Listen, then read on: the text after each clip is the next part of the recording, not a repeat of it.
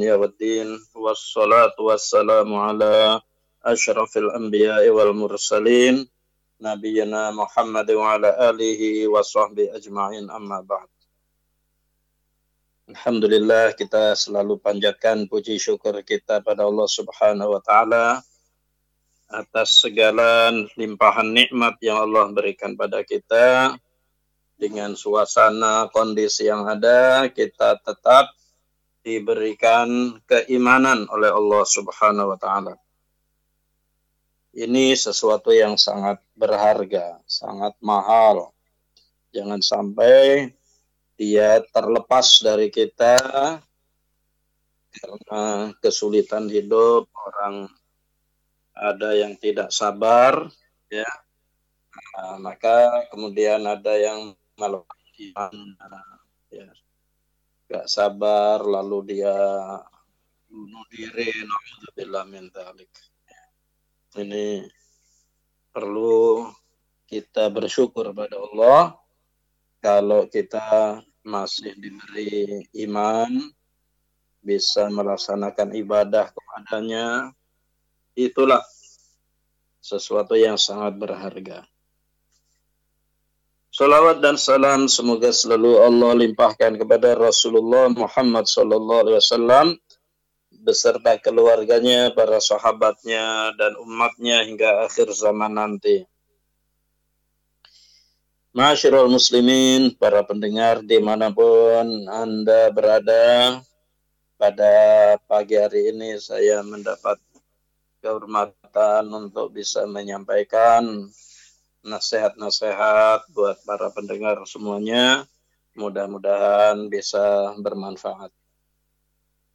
Eh, seperti saya sampaikan di awal tadi bahwa yang perlu kita kuatkan dalam diri kita dalam situasi seperti ini adalah kesabaran.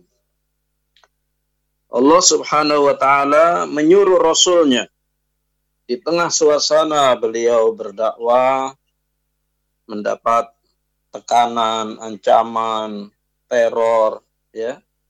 Rasulullah disuruh oleh Allah bersabar. Seperti yang Allah firmankan ya di surah Toha. Ya. Di surah Toha ayat 130. A'udzu billahi minasy syaithanir rajim. فاصبر على ما يقولون وسبح بحمد ربك قبل طلوع الشمس وقبل غروبها ومن آناء الليل فسبح وأطراف النهار لعلك ترضى Sadaqallahul azim. Maka bersabarlah atas apa-apa yang mereka katakan penghinaan, cacian, ya, mendustakan yang dilakukan oleh orang-orang kafir Quraisy. Ya. Dalam menghadapi situasi yang begitu sulit, ya Nabi tertekan sebetulnya dengan sikap-sikap orang-orang kafir musuh-musuh Islam itu. Nabi dicemooh, Nabi dihinakan, didustakan, dikatakan sebagai ya, eh, tukang sihir, dikatakan sebagai orang yang ya, menipu, ya, penyair dan lain sebagainya. Nah itu kalau orang nggak kuat eh, berat itu.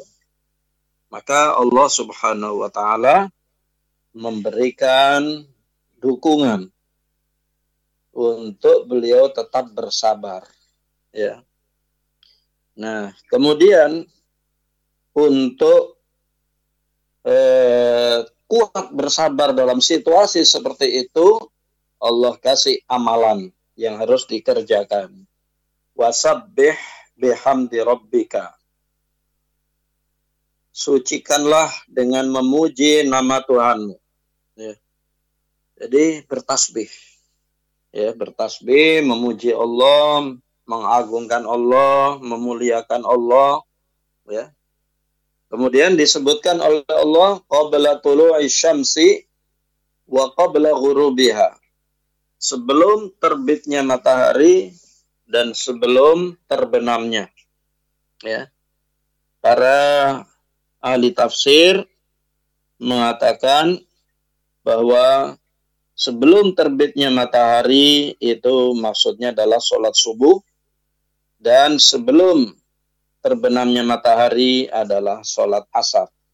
Ya kita tahu bahwa ketika Nabi SAW berdakwah belum ada kewajiban sholat lima waktu.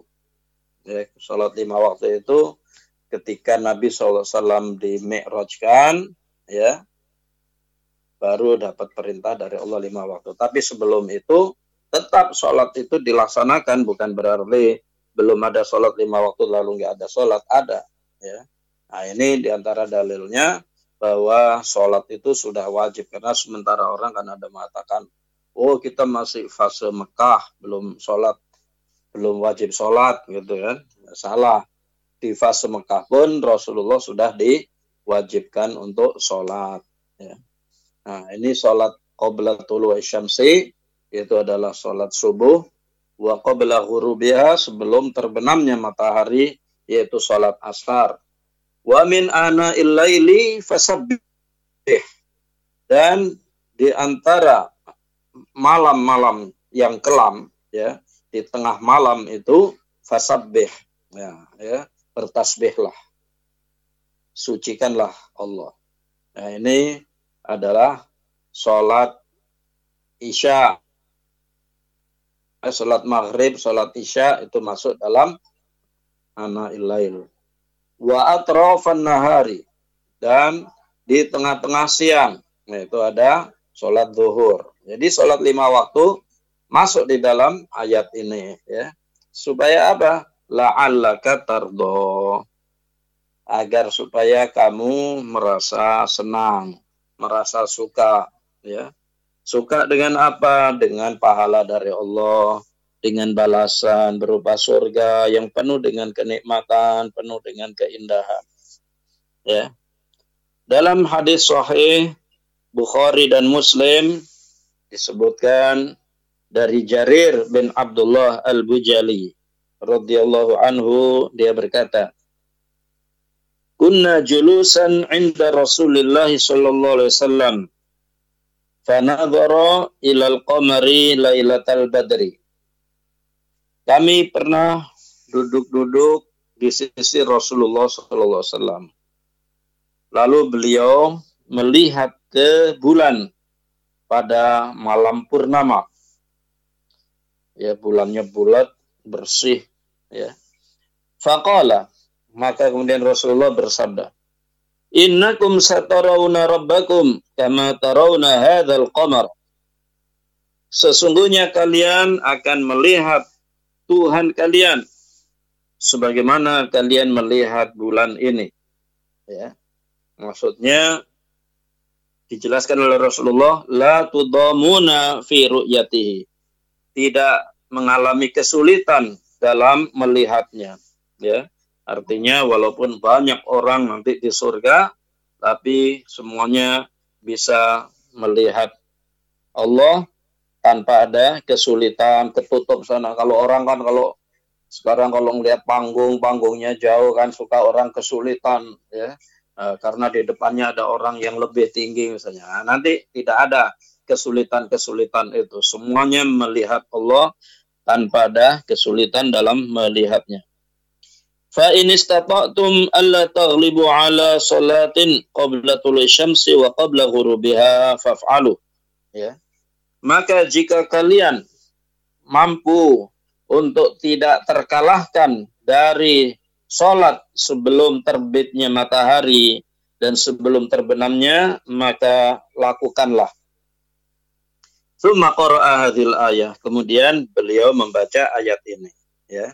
Nah, ini tentunya Rasulullah sudah di Madinah pas ngomong begini sama sahabat-sahabatnya. Tapi ayat di Mekah ini juga masih dibawa ya karena terus berlaku.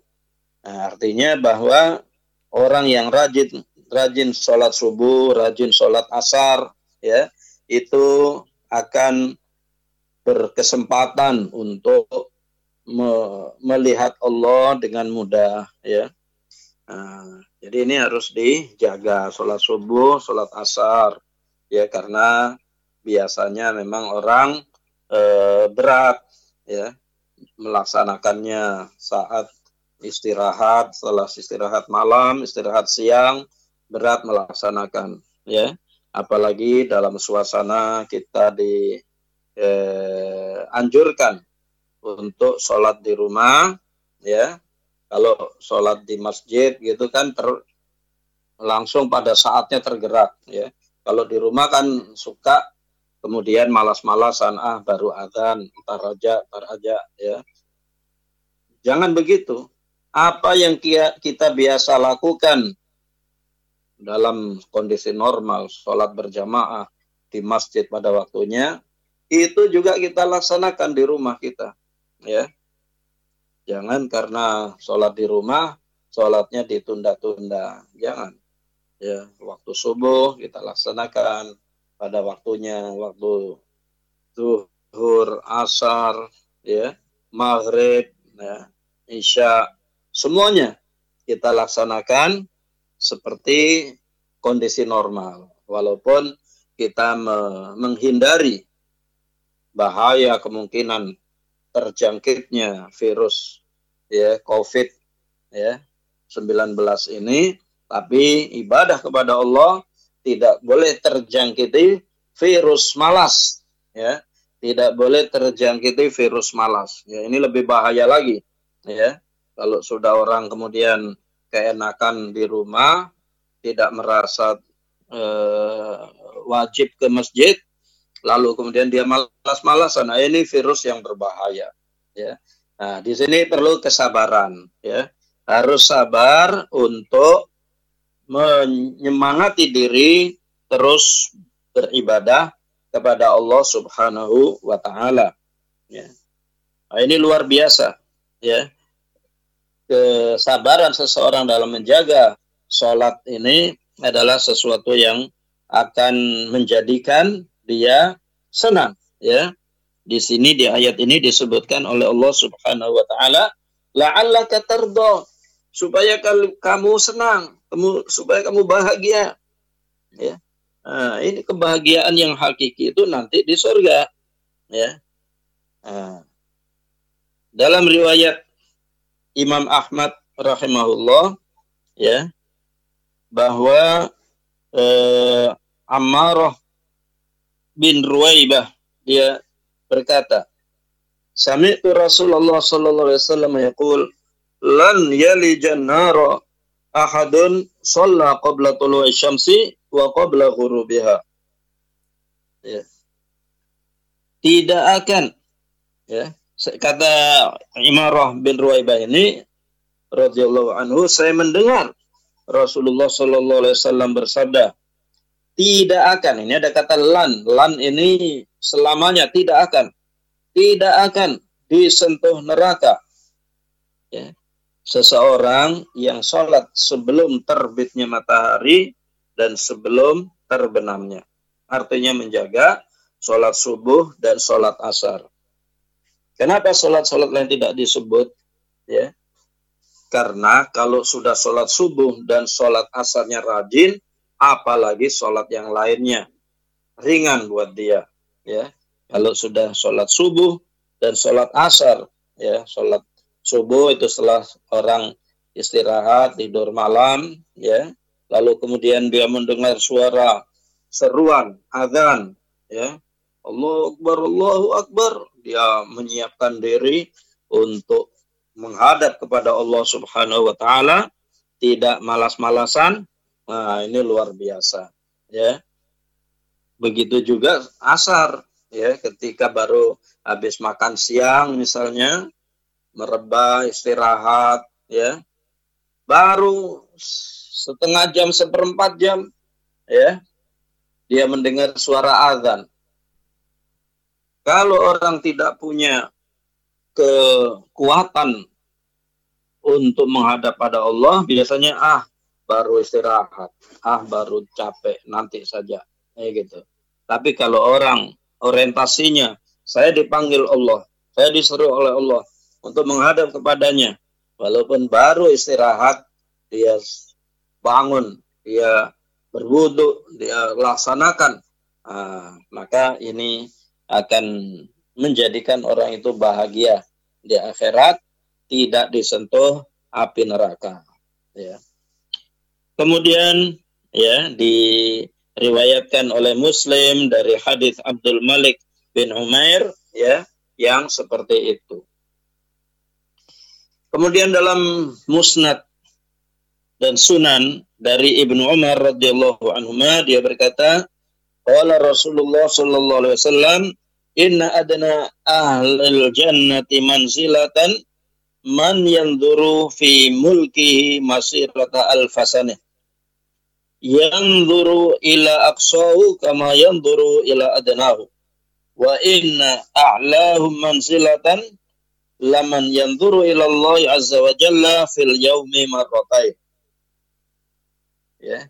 Dari Ibnu Umar radhiyallahu anhu dia berkata Rasulullah sallallahu alaihi wasallam bersabda sesungguhnya serendah-rendahnya penduduk surga kedudukannya adalah orang yang melihat kerajaannya itu sejauh seribu tahun perjalanan.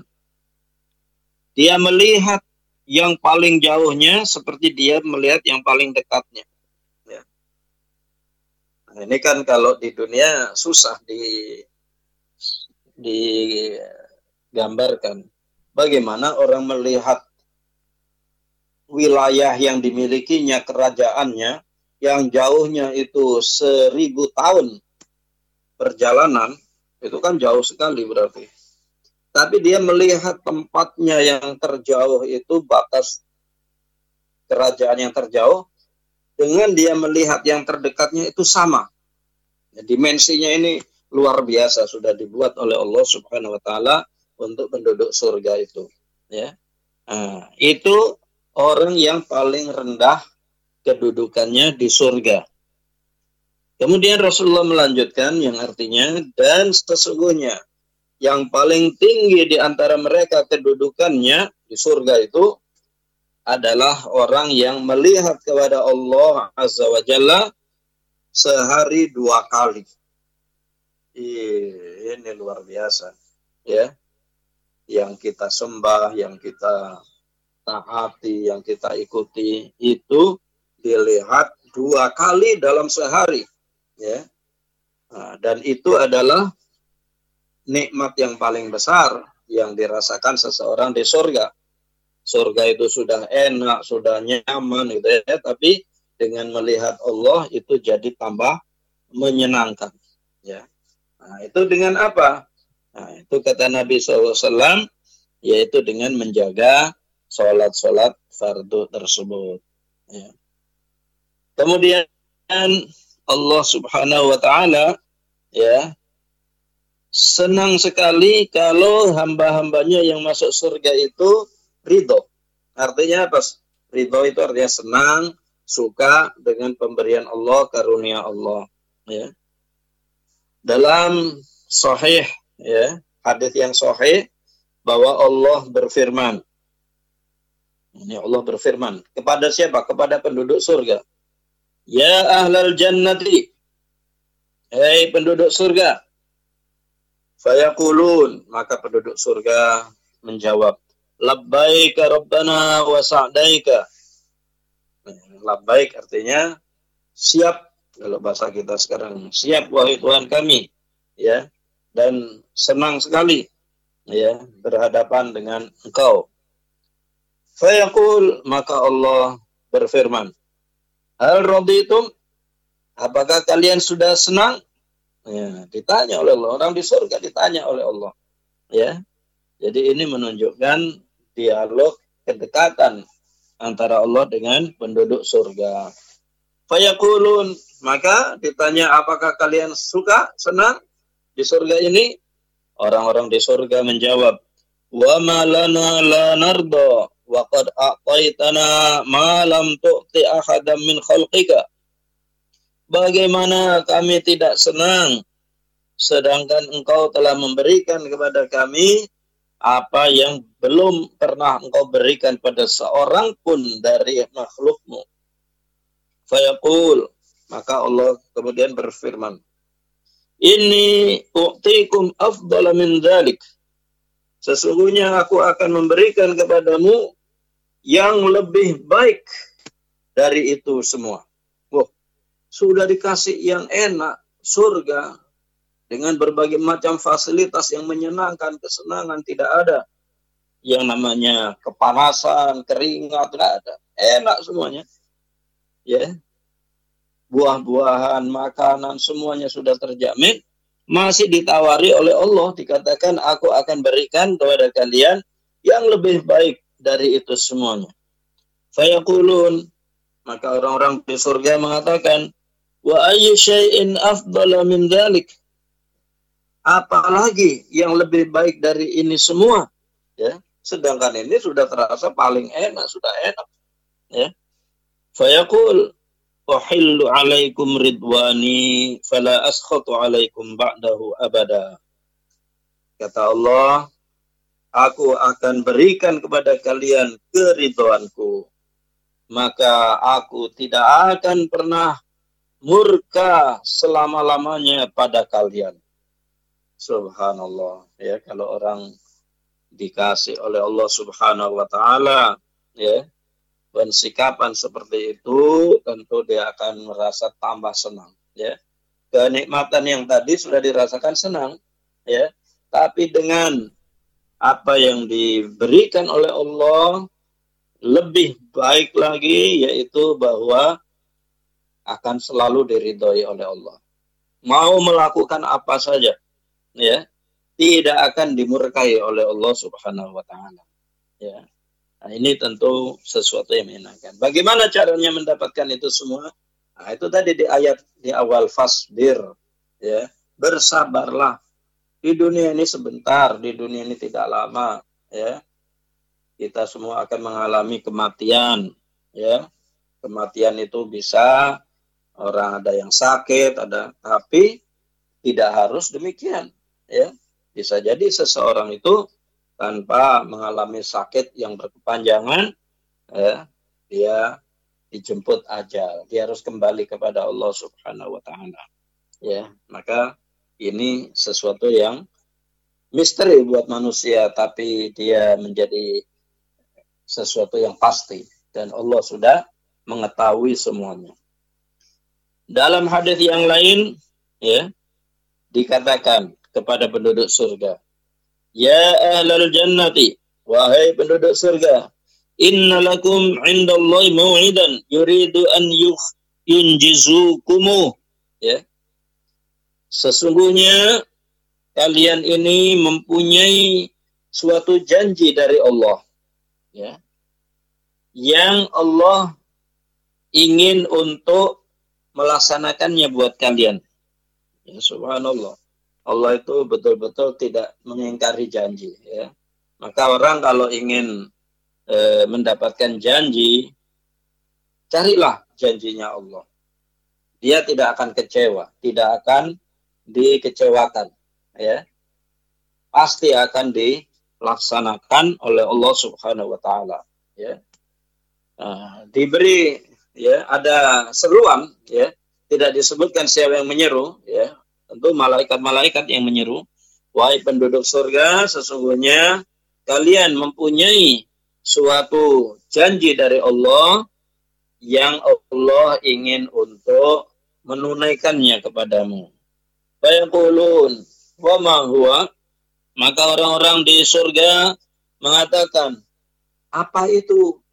Ya. Alam yubayyit wujuhana bukankah Allah sudah mencerahkan wajah-wajah kami? Ya. Jadi wajah-wajah orang di surga itu cerah semua. Ya.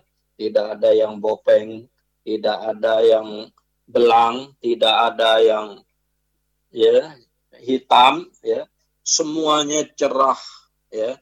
Semuanya bersir berseri-seri bersinar ya nah, ini sudah menjadi sebuah hal yang mereka nikmati. Wa yuthaqil mawazinana bukankah Allah telah memberatkan timbangan kami ya? Nah, untuk masuk surga itu timbangan amal kebaikan kan harus berat. Sudah ditolong oleh Allah dibantu oleh Allah ya?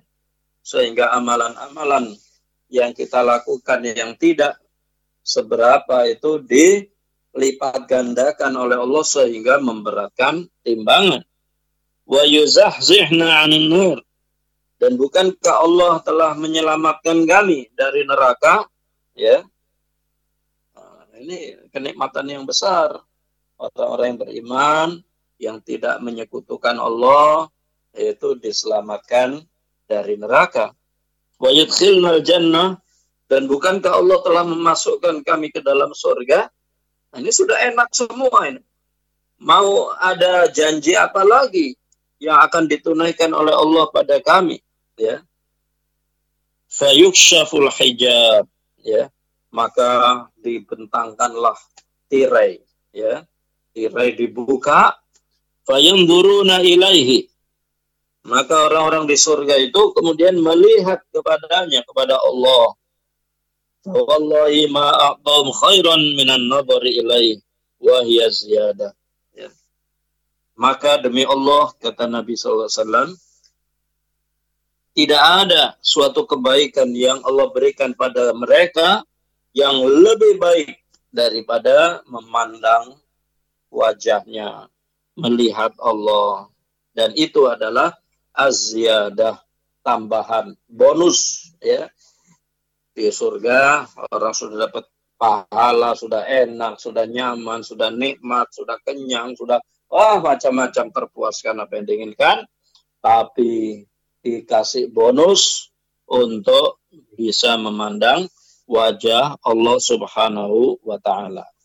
Nah, ini perlunya orang untuk tetap bersabar di dunia ini, ya. Nah, kesabaran ini jangan sampai terkecoh uh, kita itu dengan apa yang Allah anugerahkan kepada kita di dunia, misalnya kekayaan, kemewahan, ya. Tapi jadikan itu sebuah sarana untuk bersyukur kepada Allah.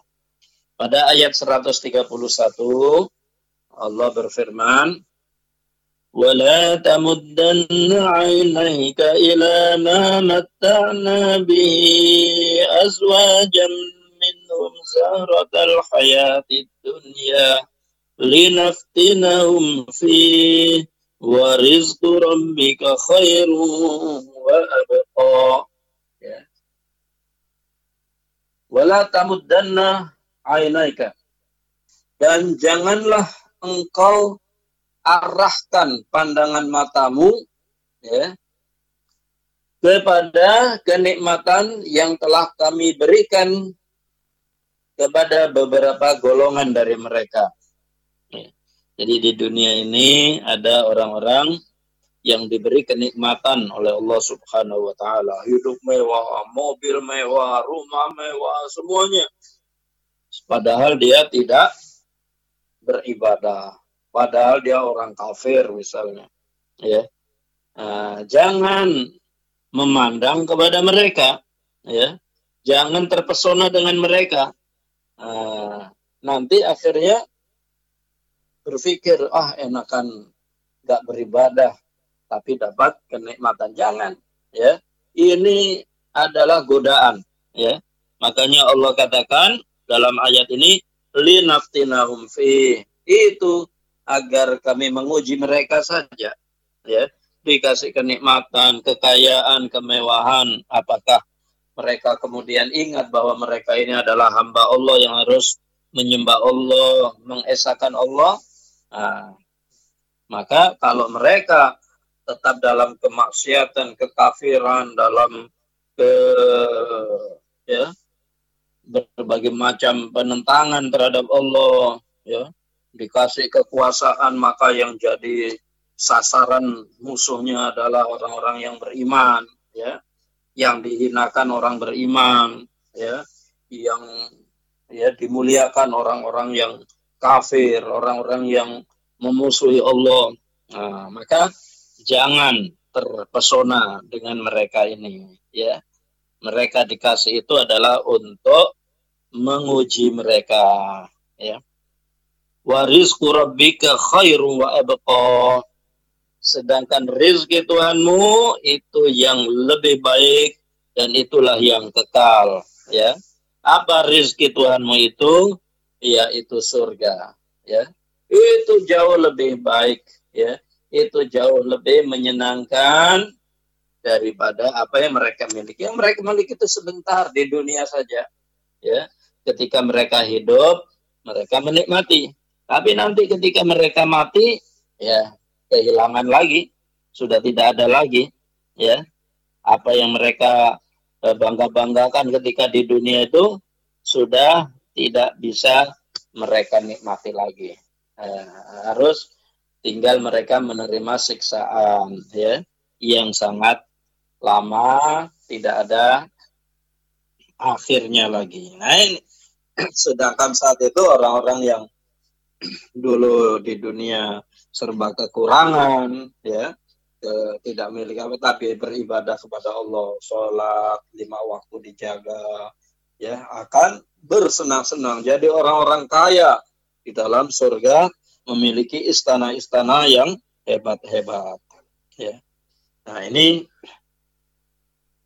ya, kemudian Allah ingatkan ya wa'mur ahlaka bisolati wastabir 'alaiha. Dan suruhlah keluargamu, istrimu, anakmu, ya, suruh sholat, ya, jadi, jadi kepala keluarga itu harus punya kekuatan untuk menyuruh, ya. Jangan hanya, ayo mau sholat nggak? Kalau mau, ayo. Kalau enggak, ya udah tidur aja. Enggak, enggak boleh begitu. Tapi harus ada amr. Amr itu perintah. Wa'mur ahlaka. Suruhlah keluargamu. Ya. Apa? Bisolah. Disuruh untuk sholat ya tentu dengan cara yang baik ya yang penting bagaimana sholatnya itu bisa terlaksana ya jangan asal ya menunjukkan sebagai yang memerintah dengan cara yang tidak baik lalu ya anak-anaknya misalnya atau istrinya eh, jadi wah tambah nggak suka dengan sholat naudzubillah ya tapi bagaimana menyuruhnya dengan cara yang baik, cara yang ahsan, ya, sehingga sholat itu dilaksanakan, ya. Nah, wastabir alaiha dan bersabarlah dalam menyuruh tersebut, ya, dalam sholat tersebut. Ya ini. Jadi menyuruh sholatnya itu harus terus dilakukan. Jangan, wah bosan nyuruh sholat terus nggak mau nggak mau bangun udah biarin deh nah, itu jadinya seolah-olah seperti orang yang membiarkan ya tidak sabar dalam menyuruh ya. Nah ini perlu kesabaran kesabaran ini terus dimunculkan ya dalam suasana yang seperti ini ya.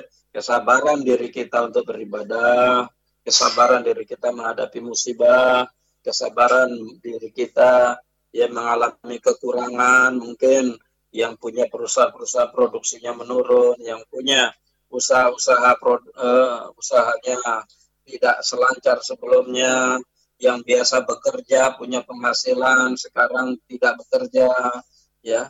Jangan sampai kemudian tidak sholat, ya.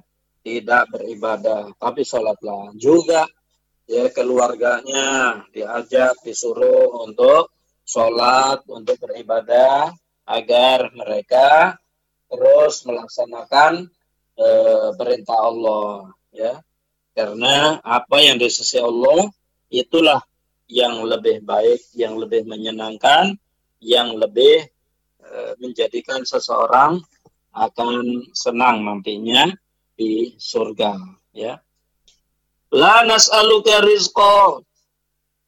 Firman Allah di ayat 132 ya. Ketika Allah menyuruh, suruhlah keluargamu untuk sholat dan bersabarlah dalam melaksanakan sholat itu, ya. Apakah untuk kepentingan Allah? Tidak, ya. Allah mengatakan la nas'aluka. Kami tidak minta rizki kepadamu. Ya. Bahkan kata Allah, nahnu narzukuka. Kamilah yang memberi rizki pada kalian, kamu. Kamu itu diberi rizki oleh Allah. Allah nggak perlu rizki, nggak perlu kamu nggak ibadah juga Allah nggak rugi kan begitu. Tapi manusia kan sangat membutuhkan Allah, sangat bergantung kepada Allah. Ya, nah, kamilah yang memberi rezeki kamu. Dan bahwa di akhir ayat ini Allah berfirman, wal aqibatu taqwa. Dan akibat yang menyenangkan, akibat yang membahagiakan adalah lit taqwa bagi ketakwaan ya siapa pun orangnya ya apakah dia orang kulit hitam, orang kulit putih, orang kulit merah, ya. Apakah dia orang Arab, orang non-Arab, orang mana saja, orang kaya, orang miskin, kalau dia bertakwa, dia akan mendapatkan kesenangan, kemenangan, hidup di surga, diberi makan, diberi rezeki oleh Allah Subhanahu wa taala. Nah, inilah yang harus kita perjuangkan. Kita harus bersabar ya, dalam menghadapi situasi-situasi yang berat seperti sekarang ini. Jangan sampai kita meninggalkan suatu tujuan yang sudah harus tertancap di dalam hati sanubari kita untuk mengabdi kepada Allah sampai ketika Allah memberikan ya pahalanya berupa surga kepada hamba-hamba Allah yang beribadah. Barangkali eh, pemaparan yang Anda sampaikan. Mungkin ada pertanyaan dari para pendengar. Eh, Ustaz Mustaqim mungkin bisa Taib. Jazakallah khairan Ustaz atas sharing ilmunya. Masya Allah. Uh, Alhamdulillah. Inspiratif uh, mengingat kondisi kita sekarang sedang diuji oleh Allah tausiah dari Ustaz betul uh, ya betul. sangat menyentuh Ustaz uh, Allah masih ada waktu beberapa menit ke depan Ustaz ini ada pertanyaan Ustaz. Uh, sebentar. Uh, saya lihat dulu. Ada dari pendengar. Uh, ini ada yang bertanya atas nama Abdurrahman. Pertanyaan bagaimana menjaga istiqomah beribadah? Karena ketika dengar kajian terasa tambah semangat ibadah tapi dalam keseharian banyak melalaikan. Demikian pertanyaan dari Pak Abdurrahman Ustaz. Masya Allah. Mudah-mudahan Allah menguatkan Pak Abdurrahman untuk terus istiqomah dan ya menjadi penduduk surga insya Allah. Nah, perasaan seperti itu juga pernah dialami oleh sahabat Nabi SAW yang bernama Hamdullah. Ya. Pada suatu hari Hamdullah lewat di depan Abu Bakar As-Siddiq radhiyallahu anhu.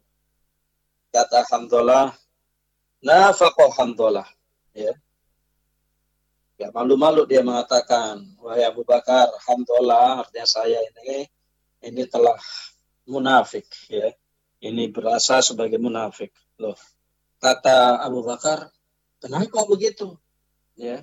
Kata alhamdulillah, saya kalau di depan Nabi dengar tausiah-tausiah beliau, dengar arahan-arahan beliau, iman ini naik ya. Uh, tapi kalau sudah pulang ke rumah ketemu anak istri ya itu jadi uh, malas ya jadi malas tidak seperti ketika di depan Nabi ya uh, maka kata Abu Bakar loh saya juga merasa seperti itu ya. Saya berasa seperti itu juga. Nah maka kata Abu Bakar ayo kalau gitu kita ke Rasulullah ya. Berangkat berdua ini ke Rasulullah SAW lalu sampai di sana Hamdalah kembali mengatakan ya Rasulullah nafaqah Hamdalah ya. Wahai Rasulullah Hamdalah ini merasa sudah munafik ya Kata Nabi SAW, ada apa wahai Hamdalah?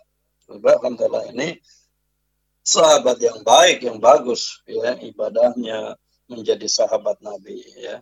Kata Hamdalah, kemudian dia mengatakan seperti yang dia katakan kepada Abu Bakar, kalau saya berama bersama engkau ya Rasulullah, aku merasa surga ini kayak di depan mata, ya.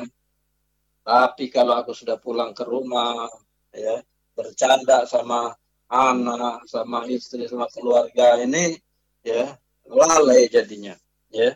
Kata Rasulullah SAW ya alhamdulillah sa'ah sa'ah ya. Alhamdulillah ada waktu-waktunya ya. Sesaat seseorang menaikkan semangatnya untuk beribadah kepada Allah ada saat lain dia e, bersama keluarganya bercengkrama ya bersendagurau nah, itu nggak apa-apa. Yang penting ya kata Nabi SAW kalau kamu terus kondisinya seperti di depan saya pasti kamu dijabat oleh malaikat-malaikat di jalan ya. Artinya kalau orang bisa stabil seperti di depan Rasulullah kondisinya wah itu malaikat-malaikat akan menjabat tangannya ya. Dan ini kemuliaan bagi orang tersebut. Tapi kan orang nggak bisa seperti itu, ya. Nah, maka di sini yang penting dalam kita berada bersama keluarga atau teman atau bercengkrama dan sebagainya, ketika datang panggilan sholat misalnya, kita segera menghentikan itu semua. Kita menghadap pada Allah. Saatnya menghadap Allah. Gitu, ya Ketika kita bercengkrama, jangan kita berdusta. Ketika kita bercengkrama, jangan meng, apa namanya mengatakan hal-hal yang mendatangkan kemurkaan Allah. Jadi kita jaga saja. Ya. Nah, itu nanti akan menjadikan kita terus istiqomah. Artinya tidak bosan gitu ya. Kalau orang memaksakan diri untuk terus dalam keadaan ya ibadah yang berada di puncaknya akan mengalami kegagalan ya. Kemalasan lalu putus tidak beribadah ya.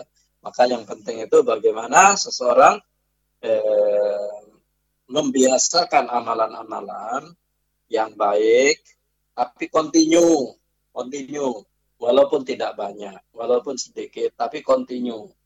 Seperti ya yang disabdakan oleh Nabi Shallallahu Alaihi Wasallam yang disampaikan oleh ibunda kita Aisyah radhiyallahu anha bahwa kata Rasulullah SAW ahabbul a'mali ilallahi adwamu wa inqalla ya. Bahwa yang paling dicintai oleh Allah dari amal-amal itu adalah yang dilakukan secara dawam, kontinu, walaupun sedikit.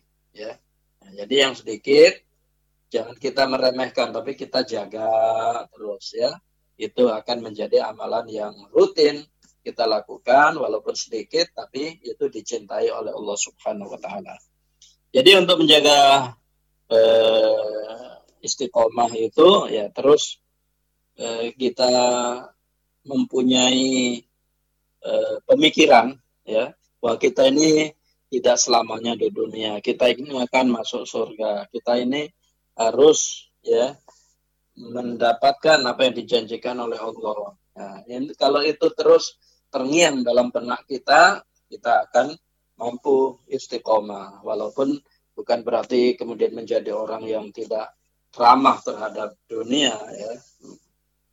Begitu barangkali. Baik, uh, Ustaz. Semoga jawaban tadi bisa menjawab pertanyaan dari Pak Abdurrahman ya. Pak Abdurrahman sangat apa uh, semoga bisa terjawab. Kemudian ada pertanyaan lagi nih Ustaz. Uh, hmm. Namanya nggak ditulis. Hmm. Pertanyaannya katanya ujian nggak hanya yang menderita atau tidak enak saja. Bagaimana dengan hmm. ujian berupa kenikmatan dan kesenangan dunia, kesuksesan, hmm. duit banyak, istri cantik dan lain-lain? Ya. Ya, pertanyaan Ustaz. Uh, Silakan. Baik, baik, baik. Nah, itu tadi yang di ayat 131 surat Toha Allah sudah ingatkan Rasulnya Muhammad Sallallahu Alaihi Wasallam ya wala tamuddanna ainaika ila ma mata'na bi azwajam minhum zahratal hayatid dunya linaftinahum fi jangan kau arahkan pandangan kedua matamu itu kepada apa yang telah kami berikan berupa kekayaan, kesenangan hidup sebagai bunga kehidupan dunia. Ya, itu kekayaan, mobil mewah, rumah mewah, ya, segala hal yang dimiliki ada mau ke sana gampang, mau ke sini, wah, ya, kita aja mau ke sana susah, mau ke sini susah gitu kan. Orang yang punya kekayaan tinggal jalan saja, ya. Nah, maka ini kata Allah jangan kamu mengarahkan pandangan kepada mereka ya.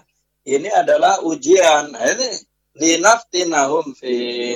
Itu semuanya adalah karena kami Allah menguji mereka di dunia ini dengan kenikmatan itu itu ujian dari Allah ya nah, kalau kita yang mendapatkan kenikmatan berupa kekayaan kemewahan nah, kita harus paham bahwa ini adalah rizki dari Allah. Maka jangan lupa apa yang diwajibkan atas kita melalui harta kita. Kita berinfak ya.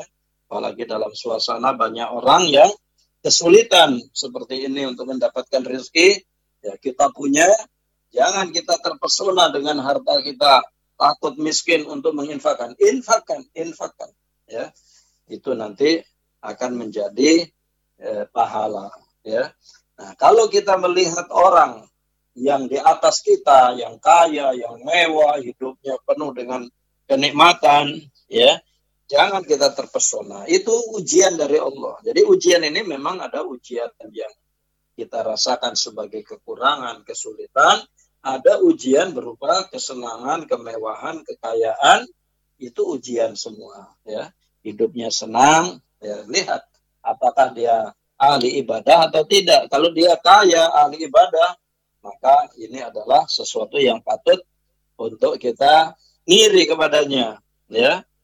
Ya Allah, seandainya aku punya harta seperti dia, saya akan melakukan seperti dia. Dia itu kaya, infaknya besar, infaknya ke mana-mana, masya Allah, ya. Nah ini akan eh, menunjukkan pada kita dia diuji oleh Allah dengan dunia, tapi dia melaksanakan kewajiban-kewajibannya.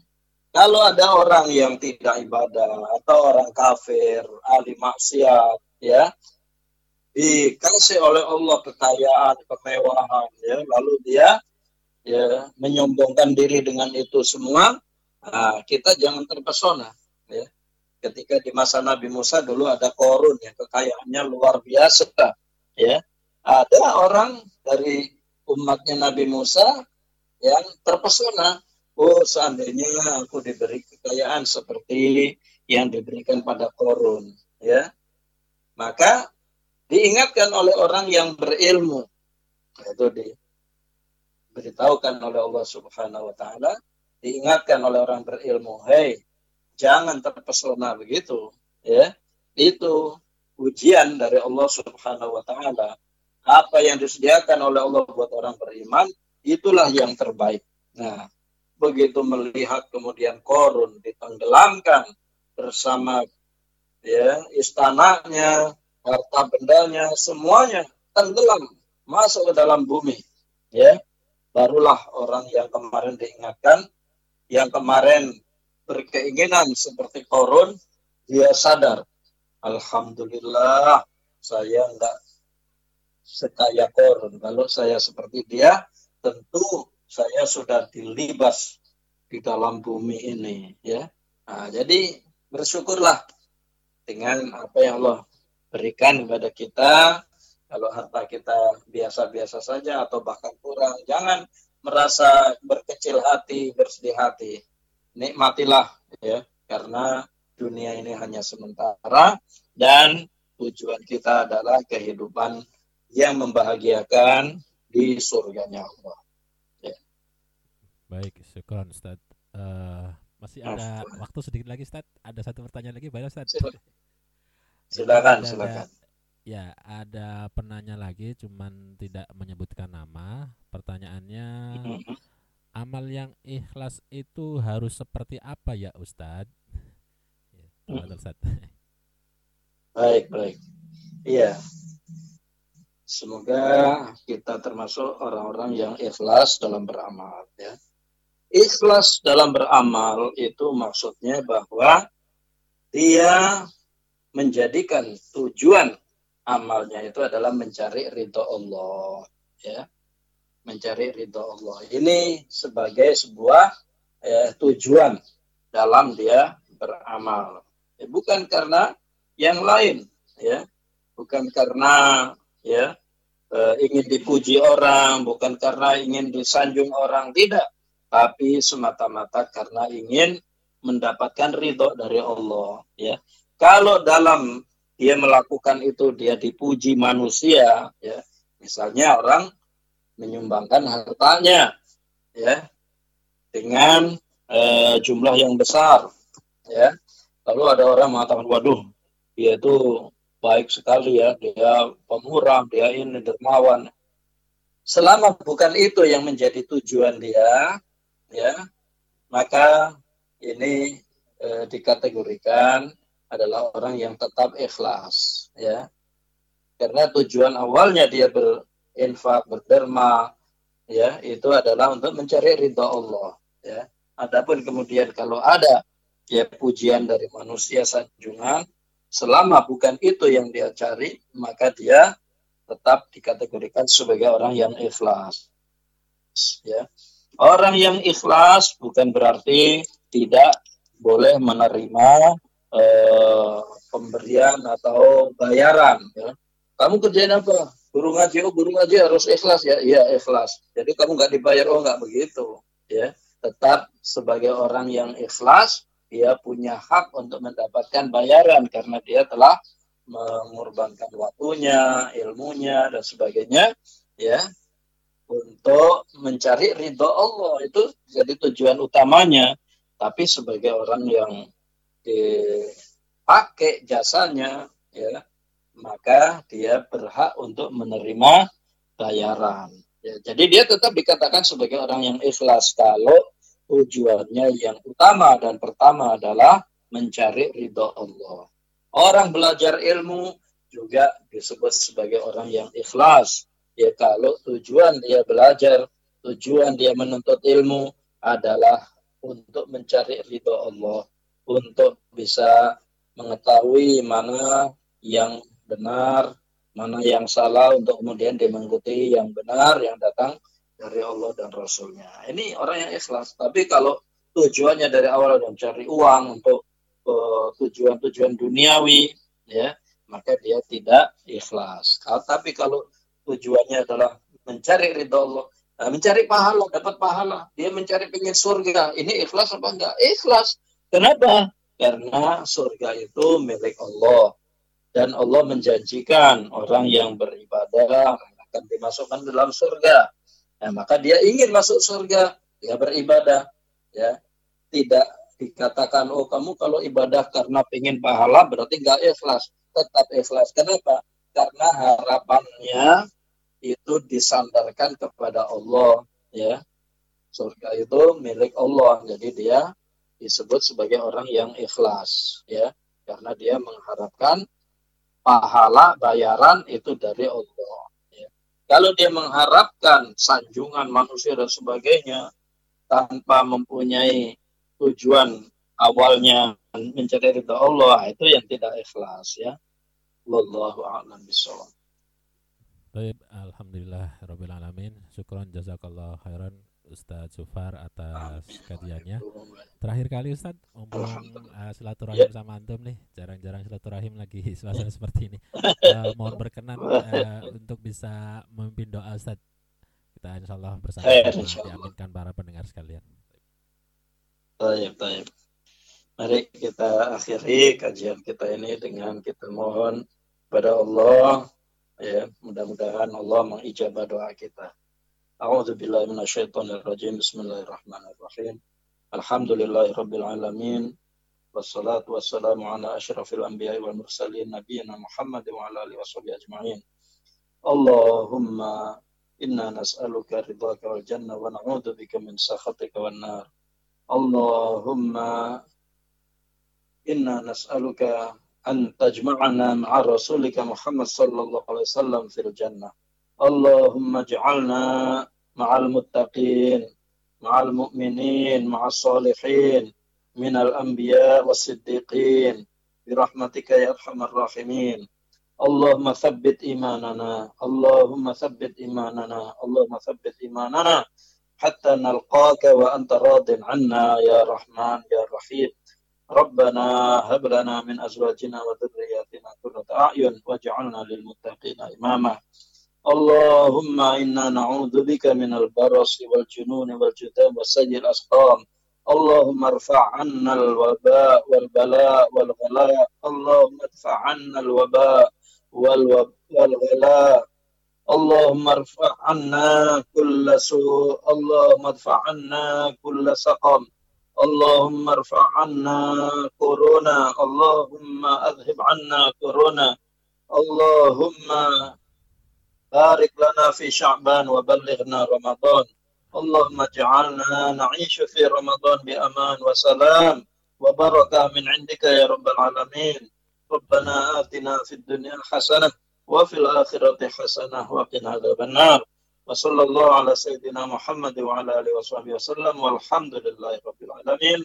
وبالله التوفيق والهداية. والسلام عليكم ورحمة الله وبركاته. Waalaikumsalam warahmatullahi wabarakatuh. Sekali lagi syukron jazakallah khairan Ustaz Zufar Bawazir atas sharing ilmunya kepada kita semua. Uh, baik para pendengar sekalian, demikianlah kajian kita kali ini. Mari kita tutup bersama-sama dengan membaca doa kafaratul majelis. Subhanakallahumma wa bihamdika asyhadu an la ilaha illa anta astaghfiruka wa atubu ilaik. Jazakallah Ustaz. Terima kasih para penonton. Kami undur diri. Assalamualaikum warahmatullahi wabarakatuh. Waalaikumsalam warahmatullahi wabarakatuh.